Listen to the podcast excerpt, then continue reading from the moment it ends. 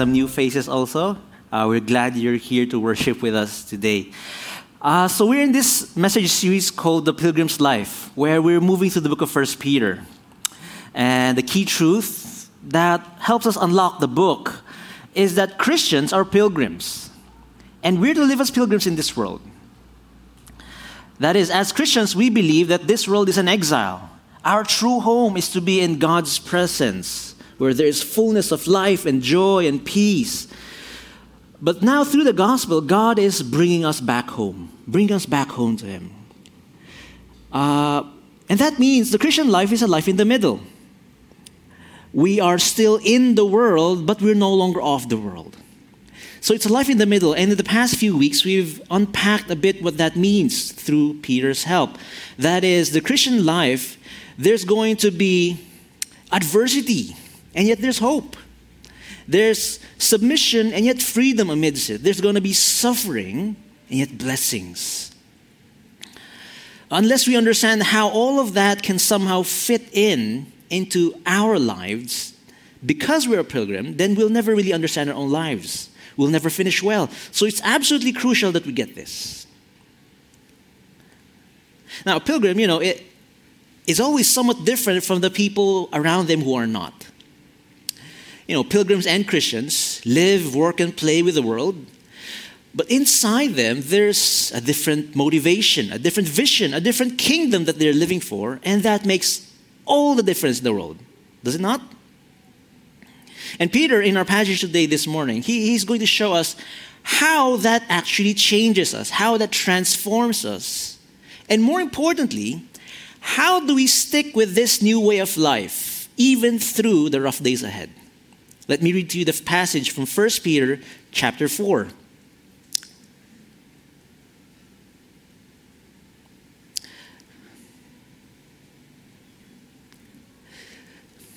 Since therefore Christ suffered in the flesh, arm yourselves with the same way of thinking. For whoever has suffered in the flesh has ceased from sin, so as to live for the rest of the time in the flesh, no longer for human passions, but for the will of God. For the time that is past suffices for doing what the Gentiles want to do living in sensuality, passions, drunkenness, orgies, drinking parties, and lawless idolatry. With respect to this, they are surprised when you do not join them in the same flood of debauchery, and they malign you.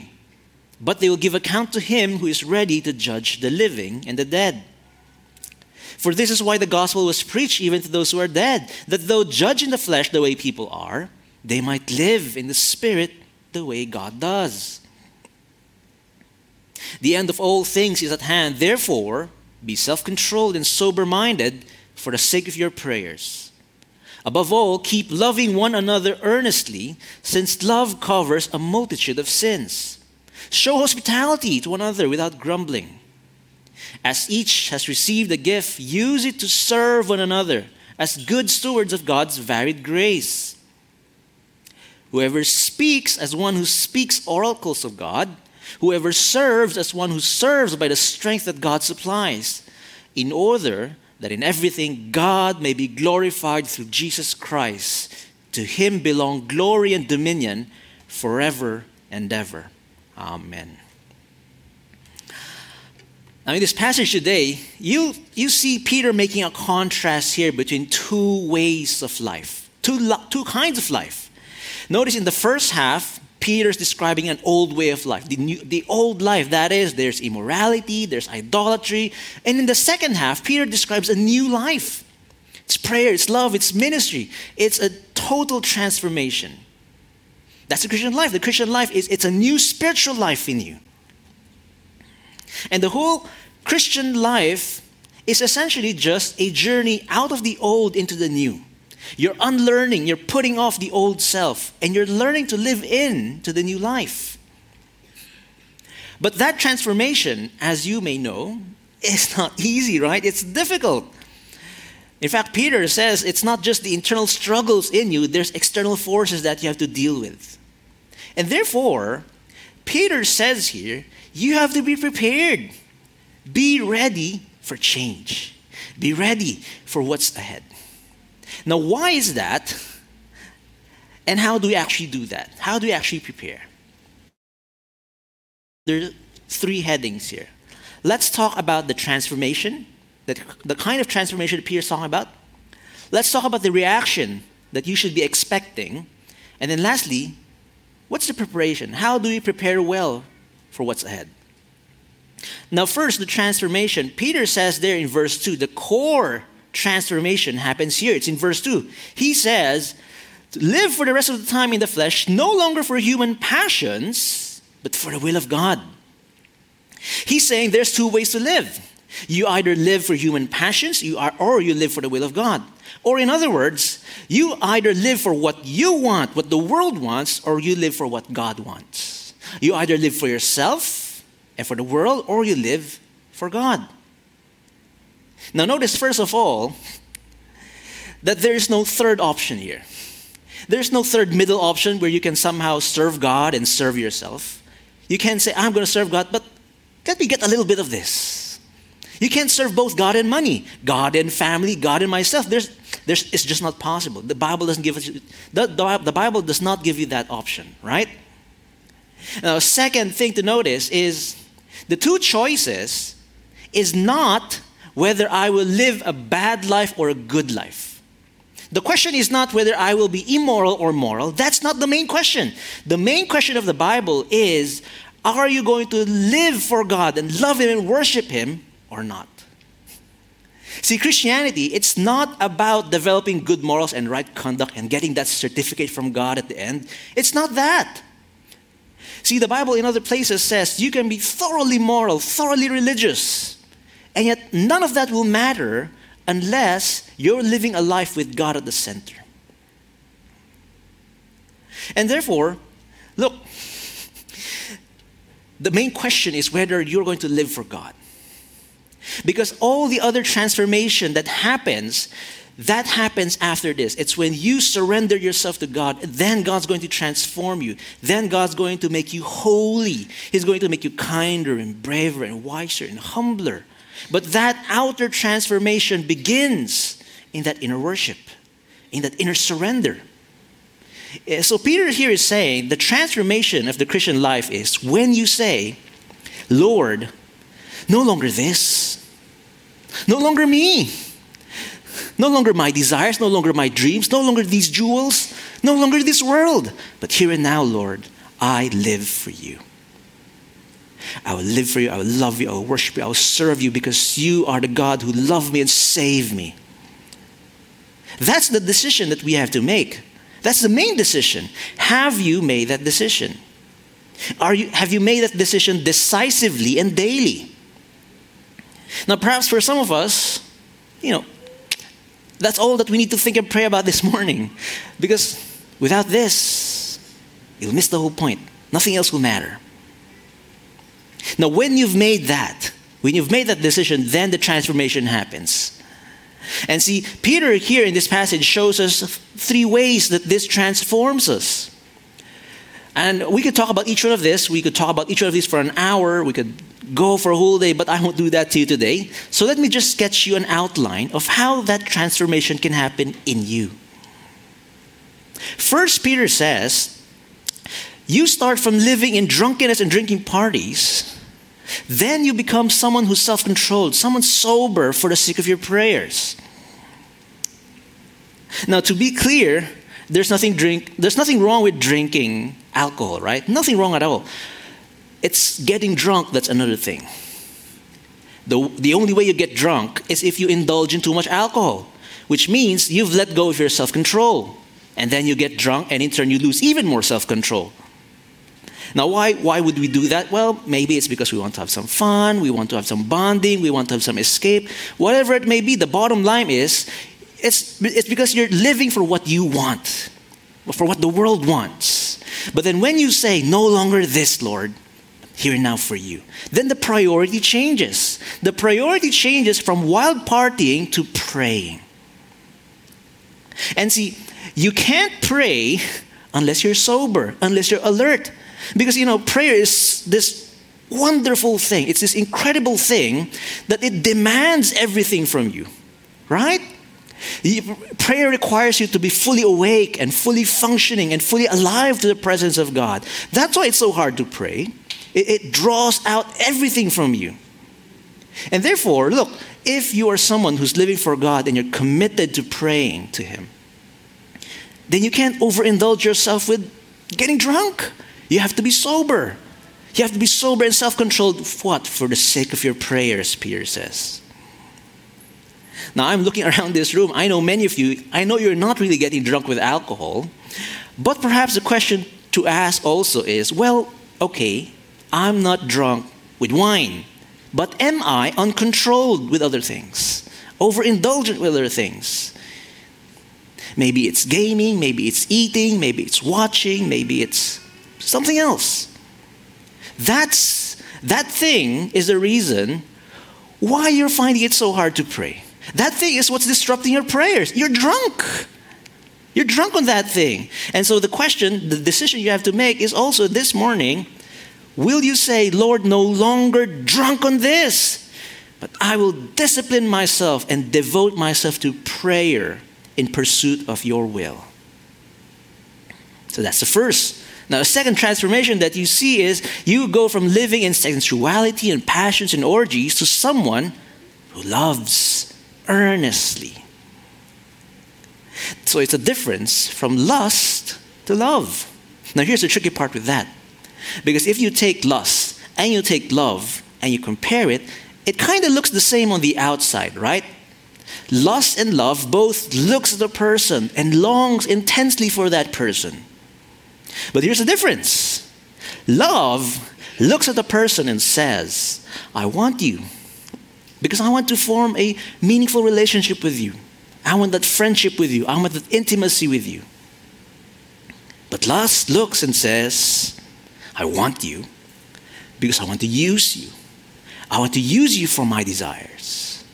See, in other words, lust really boils down to self centeredness. That is, in lust, I look at you, but I'm only looking through you into my desires, into my passions. So when you say, Lord, no longer for me, but for you, the more you do that, the more that self-centeredness in you melts. It melts. It can't live on it can't be both, right? It's you say no longer what I want, what my passions want, but for what you want, Lord, and your desires. And that's what ultimately overcomes your lust. It's when you're focused and devoted to worshiping and pursuing and loving God with everything that you are. Yes, of course, you need the accountability to overcome your lust. You need the discipline. You need, you need people to come in and help you. Yes, absolutely. But what you need also is a daily, deep worship of God. See, many of us are failing in lust is because we're training our eyes to avert it away from temptation. But we're not training it to look into Jesus, to fix our eyes on Jesus. That's why we're failing. That's why many of us are failing. You're not worshiping enough.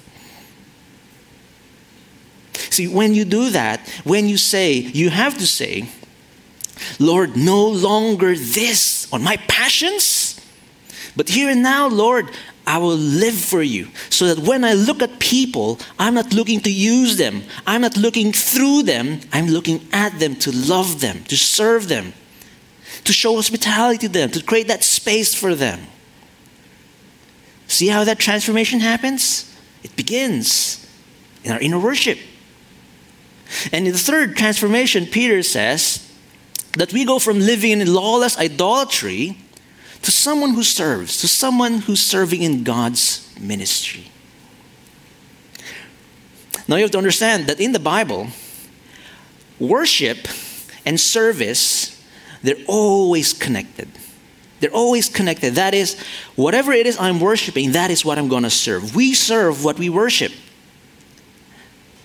So if I worship money, then I'm going to serve money. I'm going to work like crazy. I'm going to burn myself out. I will be the burnt sacrifice in the altar of money, right? And if I worship sex, then daily I'm going to offer up my body to serve in its temple. Peter is saying, if you worship God, then serve his people. Serve His people. Use whatever gifts God has given you to serve His people, to build His church, to advance His kingdom. See, you can't say, oh, I'm a believer, I'm a Christian, but then do nothing. That's not the way that's not the way it works. God has commanded you and He's equipped you with a gift. Some of you have several gifts to do it, to serve. Instead of using what you have to serve your idols, use it to serve God, to serve His people, to do His mission. So that transformation happens, see? You become someone, a man or a woman of prayer, a man and a woman of love and ministry and serving others. See, when you say, I will live for God, no longer for myself, God now transforms you. And He's not trying to do some makeup on your moral behavior. He's not interested with surface behavioral modifications here and there, some kind of patchwork. No, God intends to achieve a deep and complete transformation in us. A deep and complete transformation. Now, when that happens, here's why, here's what you should expect. There's going to be an equal reaction against that. An equal reaction against that. And Peter says here, look, he says that on the one hand, the world is going to be surprised that you do not join them. Now, the, the word behind the word surprise is actually a pretty stronger word than that. It means that to the world, when they look at you, they look at you as someone strange, someone bizarre, weird, kind of crazy. Why? Because you don't join them. In other words, why in the world won't you join us? There's so much opportunities to enjoy, to, to find pleasure and comfort and money and power. Why don't you join us? Why not let loose a little bit and get drunk a little, you know? Let loose a little while, have fun. Why waste your time and talents doing ministry when you can do so many other things? See, to the world, it kind of looks strange and crazy. And you know, back there in verse 6, it's a little bit uh, difficult to understand, but here's what I think it means. See, it says there, For this is why the gospel was preached even to those who are dead. Now, that means these are people who had the gospel preached to them and they received it. So these are Christians, but these are Christians who have already died in Peter's time. And Peter is saying they are now they're judged in the flesh. That is, the world looks at their corpses, their dead bodies, and here's what they're saying. They're saying, look at these Christians. They suffered.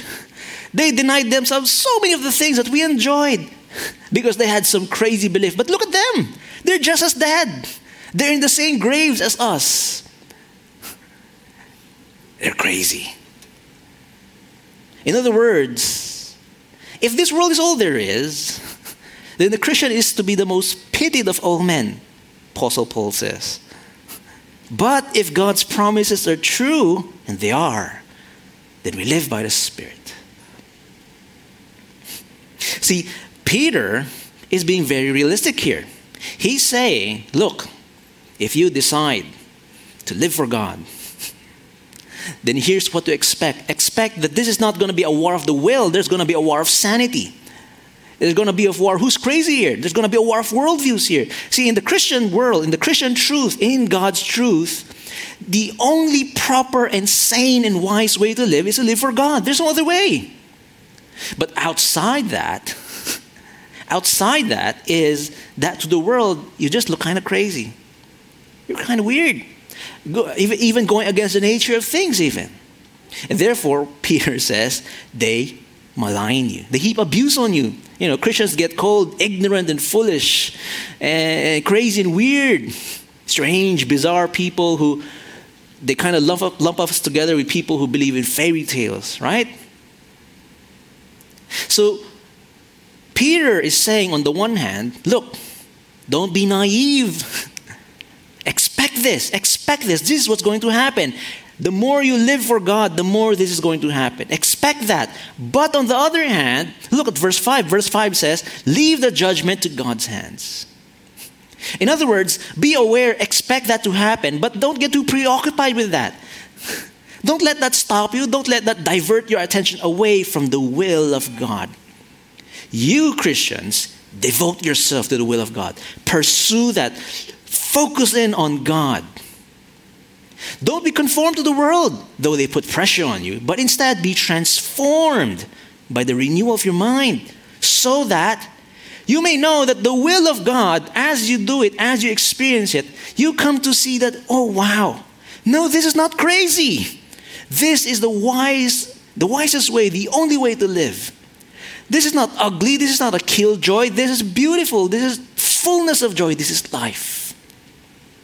Devote yourself to that. Don't mind the reactions. Expect that, but don't get too much, don't get don't let that stop you. Don't let that preoccupy anymore. Devote yourself to the will of God. But, you know, that's to mean there are to be some very rough days ahead. It's, gonna, it's not to be easy, right? In fact, Christians perhaps almost always are going to be some minority in your workplace, in your schools. So you're going to expect that it's going to be very difficult. How then do we prepare ourselves for that? To go through that and still live for the will of God? Well, we need the preparation, the preparation here. Now, how do we prepare? Well, Peter says it in verse 1 and 2. See, it says there in verse 1 arm yourselves with the same way of thinking, so as to live for the rest of the time for the will of God. In other words, the key to verse 2 is in verse 1. The key to living for God is in verse 1 is to arm yourselves. With what? With the same way of thinking as Christ. When you look at Jesus Christ, you see that Jesus was prepared to suffer through it all, through all kinds of suffering, so that he could live solely for the will of God. It's hard to understand, but Jesus lived his entire life with the cross in mind. He knew that at the end he was going to suffer the most horrible, gruesome death for the will of God. And yet he was preparing himself for that. He prepared himself for that. He armed himself with the attitude that I will suffer and die for the will of God. And Peter says, do that. Be in the same way, arm yourselves like that. And you know, the key word there is to arm yourselves. Don't just believe it, arm yourself with it. You know, you think of a soldier back at that time, you, they out in the battlefields, they are in tents and their armor is there. But before they leave their tents, they put on their armor and they go out to the battlefield to fight, prepared to suffer, prepared to die. They don't arm themselves when the arrows are already flying and when the enemy is charging. No, even before they leave their tents, they're armed. And they're armed to the teeth. See, you know, when we become Christians, we learn all these wonderful truths. We go to Bible studies, we go to these seminars, we, we listen to these messages. Wonderful, and we believe them. Hallelujah. A question, though, is are you armed with it? Are you armed with it, or are you just believing it? For example, you know, you may know that God is God loves you. And His love is unfailing. His love is better than life, and His love silences all other things. You believe it. But then when people criticize you and they reject you, what happens? Do you feel terribly depressed? Do you feel that you want to lash out in anger? Then you may believe that God is loved and God loves you, but you're not armed. And the arrows are flying. It's inside the tent, your arms. Or another example is maybe you know that God is wise and He has the best plans for you. And so, you know, you follow Him, you follow Him, but then everything falls apart. What then happens? Do you get paralyzed with worry? Do you shout back at God in anger, Lord, I did everything for you? See, then you may believe that God is wise and He has a best plan for you, but you're not armed with it. It's in the tent. You have the greatest spiritual weapons, but it's not with you at that moment. And so we need to arm ourselves now, perhaps right now. Arm yourselves with the armor of God. Arm yourselves with the mindset of Christ while you have the luxury to do so. While, the light in your eyes is still bright, you know, and the days are good, arm yourselves now. Prepare yourself to follow Christ into his suffering, into his cross.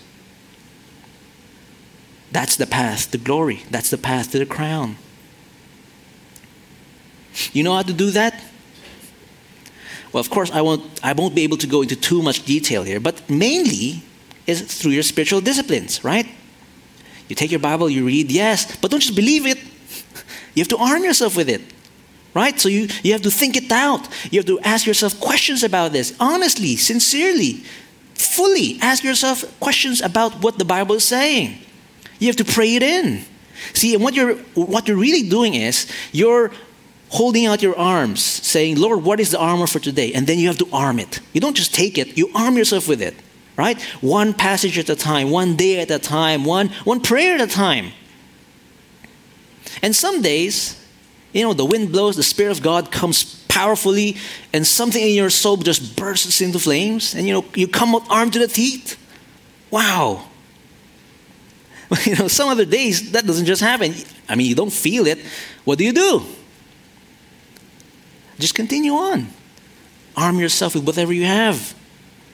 Whether or not the commander general is here or not, you arm yourself like a good soldier, prepared for battle, prepared to die, prepared to fight to the death.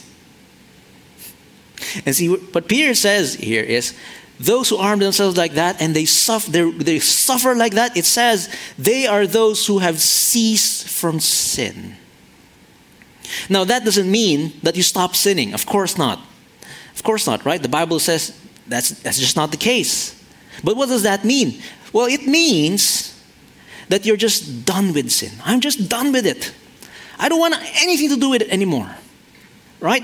In other words, the commanding voice of sin no longer yanks you around.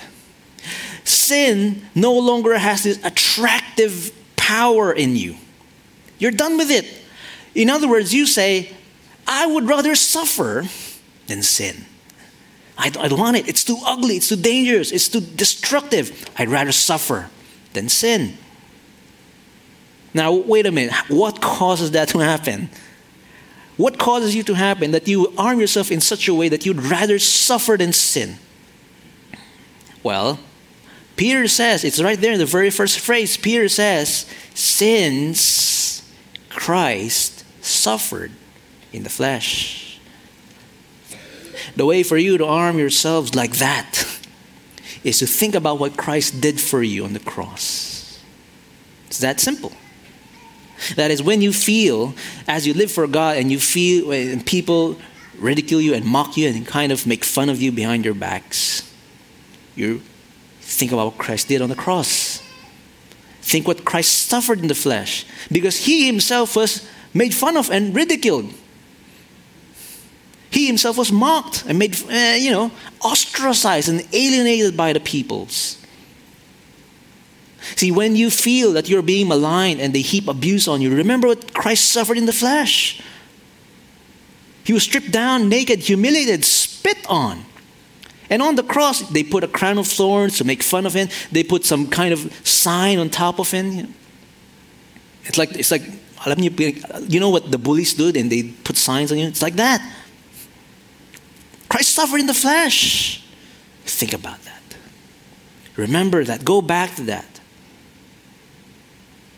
Because why would he do that? Because he's living for the will of God. And the will of God was to save you, it's to redeem you, it's to take that so that you don't have to take that judgment on you.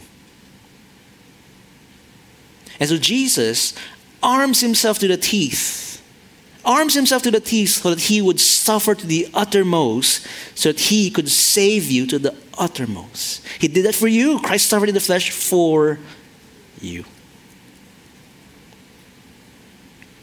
See, when you see that, that's what causes you to arm yourself in such a way. That's the basis. That's the power that, that kind of dissipates the power of sin over your life. Because why, how could I sin against him who did that for me? How could I do that to him? Sin just kind of loses its flavor. Ugh. To do to sin against him who died for me like that, no more. I'm done with sin. I'm going to arm myself. I would rather suffer than do that to him. You know, at the end of Lord of the Rings, Uh, this is both in the movie and in the book. there's this great big battle, right?